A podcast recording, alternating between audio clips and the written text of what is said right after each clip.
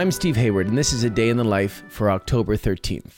It was on this day in 1925 that Margaret Hilda Roberts was born in Grantham, Lincolnshire. A good student, Margaret played piano and field hockey and went on to study chemistry at Oxford, where she was elected president of the Conservative Association.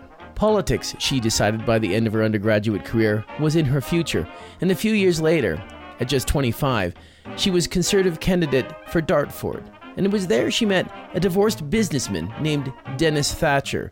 They were soon married, and Margaret, her name was now Margaret Thatcher, was enrolled in law school, well on her way to becoming the Iron Lady, the longest serving British Prime Minister of the 20th century, and the only woman to have held the office.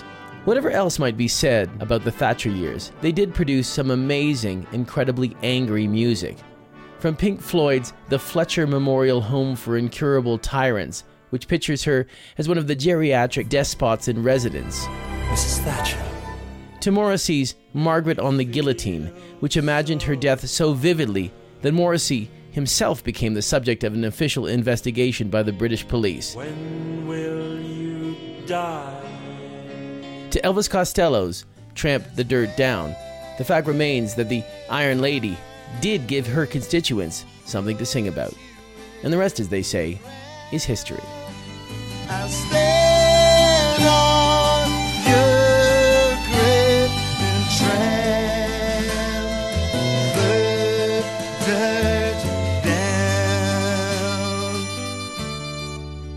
A Day in the Life is a production of Critical Karaoke, made possible by the generous support of the B. Vradenburg Foundation, the Joseph Henry Edmondson Foundation, and Colorado College, fostering innovation in the humanities. Find out more at criticalkaraoke.com.